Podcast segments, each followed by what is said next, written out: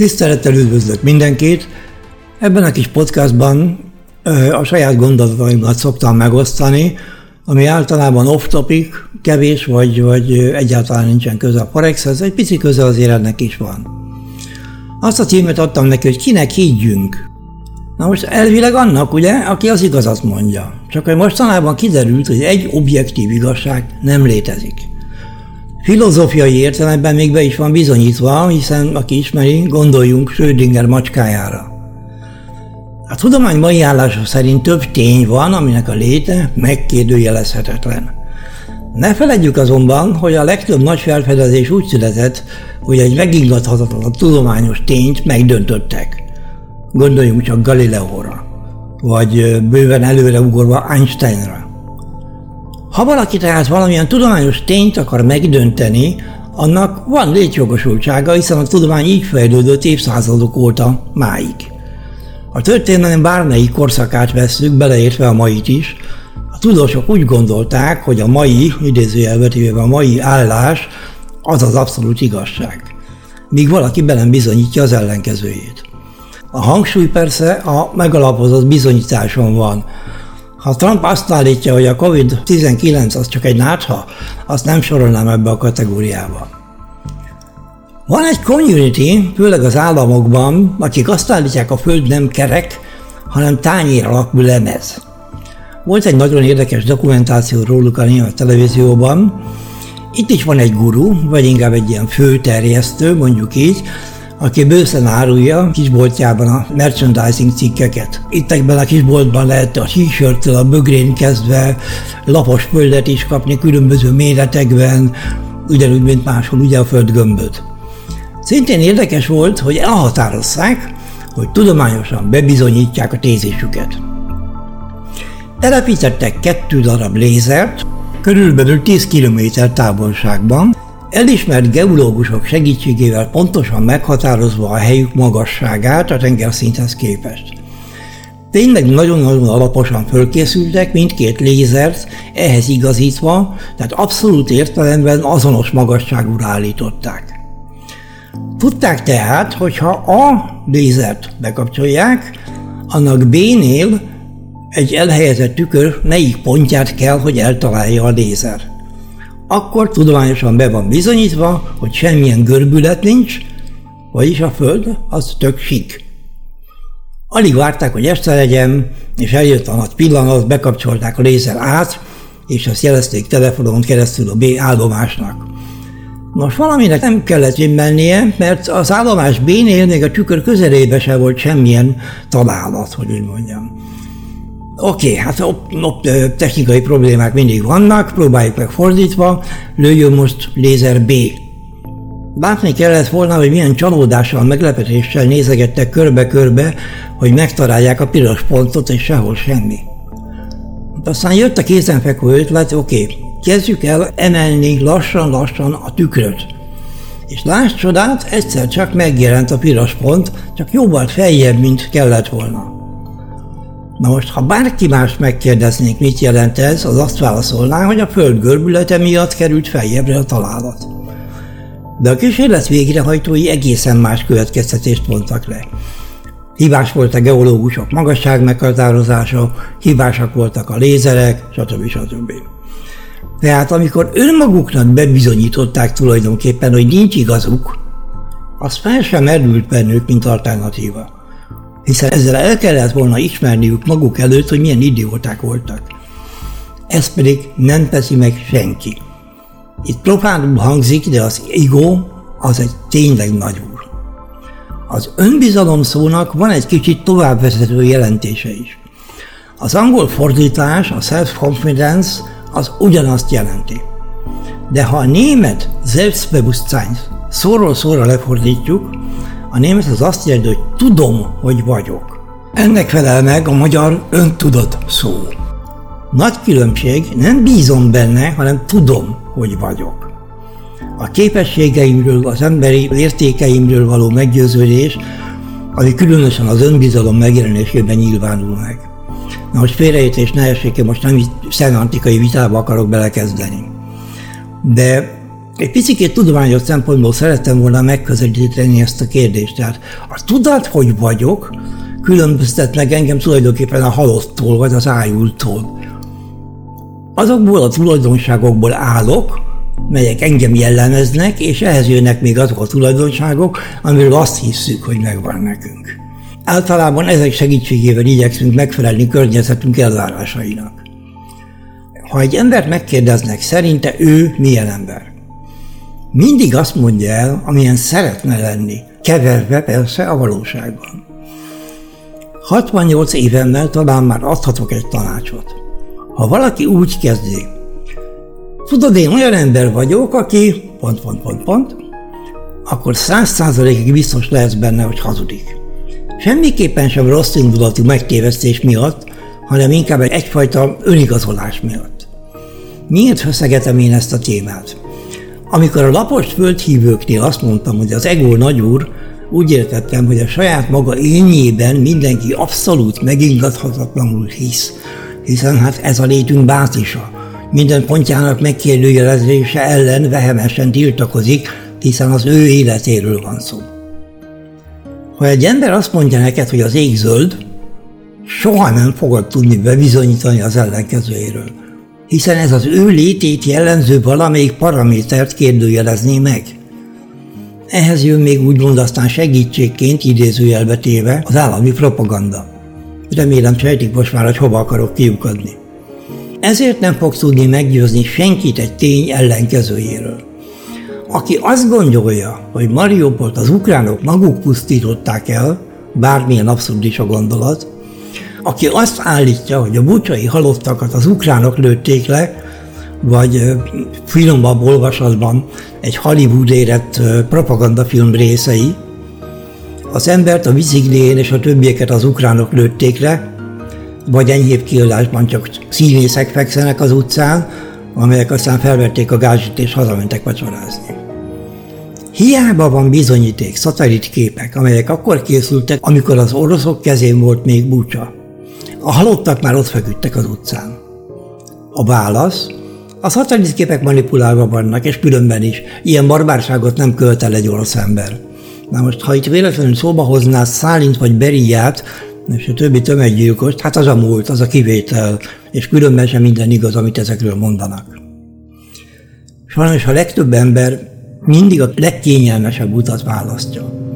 Mindig a fülemben van Zoránnak az egyik sora, apám hitte a hírmondók szavát. Ha a tévé azt mondja, hogy meg kell tisztítani Ukrajnát a fasisztáktól, akkor ez így van. Pont.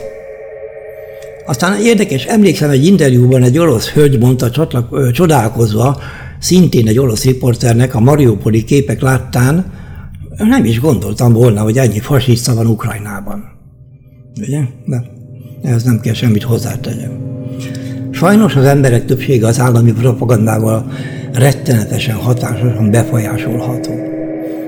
Ennek az egyik legnagyobb mester az Goebbels volt, aki elhitette a németek nagyon nagy többségével, hogy a háború nem Hitler imperialista törekvései miatt folyik, hanem mert megtámadtak minket, és hát ugye átvédekezni kell. Vagy gondolják, hogy József Müller Péknek a fekete erdei Bad Péterstából bármi baja volt egy oregoni horgászüzlet felszolgálójával, John smith mondjuk? Bach, Heine, Beethoven, Kant, népe, józan észre felfoghatatlan bűnöket követett el. Beléjük lett verve, hogy ez így helyes. Koncentrációs táborok létéről állítólag senki sem tudott, még az oroszok rá nem találtak a lengyelországi Dubli mellett lévő Majdenek városában. 44 júliusában volt, ha jól emlékszem. Pushkin, Tolstoy, Csajkovszki, Mengyelejev népe hasonló barbár háborút folytat civilek ellen. Még mielőtt felhördülne, hogy merek párhuzamot vonni, hiszen nincsenek koncentrációs táborok, tényleg azok nincsenek. Szóval akkor rendben van, hogy rakétákkal meg lehet támadni egy bevásárlóközpontot vagy egy pályaudvart. Itt azért megjegyezném, hogy a Szovjetunió felbomlása után Ukrajna átadta az atomrakétáit az oroszoknak, akik ezért garantálták Ukrajna biztonságát. Na hát ehhez most kell valami kommentár? Gondoljunk csak bele, elvileg most Ukrajna akár atomhatalom is lehetne. Miért tették ezt mégis? Mert bennük volt az, a, annak idején még tényleg élt az a testvéri kapcsolat az oroszokkal. Szóval ki csap be itt kicsodát? Az első hazatérő orosz elesett katonákat még ceremóniával fogadták. A helységek előjárói mindig megjelentek, hogy elbúcsúzzanak a hősöktől. Most már nincsen ceremónia, most már eltemetik őket, vagy sem. És különben is milyen hősökről beszélünk? Olyan egészséges fiatal emberekről, akik szerettek volna majd egy szép lányt, egy vagy több kis rácot esetleg körülnézni a világban, és akik nagy többsége még azt se tudta, hogy hol van Mariupol. Putyin elküldte őket ágyú tölteléknek. Nevezzenek, ahogy akarnak, de minden párhuzam stimmel. Putyin a fasiszta. Sajnálom, de az én értékrendem megingathatatlan része, hogy minden újszülött embernek az a dolga a Földön, hogy minél szebb életet alakítson ki magának, és keresse a boldogságot. És ez jog. Ez nem valakinek az engedélyétől függ. Egyébként az amerikai alapító iratban ez ráadásul még így meg is van fogalmazva. Rettenetes nagy hiba a hazaszeretetet összekeverni a vezetés felé tanúsított lojalitással. Ezt a mondatot legszívesebben még százszor elmondanám. Ha Orbán Viktor azt mondja, hogy a magyar gazdaság erős lábakon áll, akkor ez így van. Egy magyar taxisofőrrel beszélgettünk erről. Mondta, hogy milyen jó, hogy a magyar rendszámú autók félárért tankolnak, és az állam fedezi majd a valós benzinár és a kedvező ár közti különbözetet. Neki se álltam meggyőzni, hogy ez nem így van. Nem, hogy erős a magyar gazdaság, hanem nagyon is rá van szorulva az EU-s pénzekre, amely ráadásul be volt kalkulálva az állandháztartásba, és egyszer csak hiányzik. Reménytelen vitatkozni. Ha egyszer a tévé azt mondta, a jogállamiság leépítése a magyar állam joga, hogy az egyetemes európai értékekkel ez nem harmonizál, és ezért az EU büntető eljárást indít, az nem Brüsszel gonoszsága. Kilépni viszont nem mer az EU-ból, hiszen akkor hogyan gazdagítaná a családját és a baráti körét? Valamelyik podcastunkban, mint majdnem mindegyikben, a gazdaság fundamentális helyzetét elemeztük, köztük persze a magyart is. Szó volt a forint gyengüléséről és ennek a világgazdasági okairól is. Kaptunk egy kommentet, hogy miért etetjük az embereket ilyenekkel, igenis tartsunk forintot, a jelenlegi gyengülés a külső erők műve. Még cinikusan hozzátette, hogy reméli, hogy sokat kerestünk a forint sortolásán. Pontosan. Sokat kerestünk vele. Mert azt hiszük el, amit a csárt mutat, és nem egy rosszul értelmezett hazaszeretetből csak azért is longolnánk. Miért viselkedjünk idiótán azért, mert magyarok vagyunk? Én 1953-ban születtem, a tévé akkor még nagyon gyerekcipőbe volt, mindenki olvasott, legalábbis az én baráti körömből, egyik könyvet a másik után, természetesen beleértve Gárdonyit, Arany János, Kosztolányi, Cépernő, stb. Nagy képviség ilyet mondani, de azt hiszem, hogy a tisztelt ismeretlen kommentálót nehéz helyzetbe hoznám egy magyar irodalmi vagy történelmi tesztel. Már Németországban értünk, amikor a fiamnak azon kívül, hogy rendszeresen valamelyik magyar könyvet a kezébe adtam, hogy ezt olvasd el, mai szóval élve flat volt nálam könyvásárlásra, ugye, az azt jelenti, hogy bármit vett, azt én kérdés nélkül kifizetem. Még azt is, hogyha egy Star Trek könyvet vett, vagy mit tudom én. Később az egyetemi kampuszi szobájával egy nagy magyar zászló volt a falon. A doktori bizonyítványát egy zsinóros magyar öltönyben vette át. Ma egyébként Münchenben él családjával és az agykutatásban dolgozik. Megjegyzem, már régen én utánam is utánam dobták volna a német állampolgárságot, tehát bőven jogom lett volna rá, de én ma is magyar állampolgár vagyok. Viszont azért képes vagyok gondolkodni. A tévé elterjedésében már nagy szerepe van a propagandának. Ma is emlékszem, amikor a Csernobili katasztrófát a híradóban Takács Marika bemondta, kihangsúlyozva, hogy kémiai robbanás történt. Tehát semmi atomkatasztrófa, csak egy kis baleset. Hogy a sugárzát minket is érintett közvetlenül, azt egyszerűen elhallgatták. Aztán jött az internet, ahol mindenki azt a marhaságot írja be, amit akar. A hangnem eldurvulásáért én inkább szégyelném magam. Hiába, én már egy ilyen régi vágású öreg ember vagyok. De itt is hangsúlyom, gondolkodni azért még tudok. Ennek a podcastnak az a címe, hogy kinek higgy. Felőlem hiheti bárki, hogy az ég zöld, a föld lapos, egészségére. Szóval kinek higgy? Én véleményem szerint csak magadnak, amikor független forrásokból származó információk kiértékelése után kialakítottad a véleményedet. Hogy hogy jön ez a Forex blogba?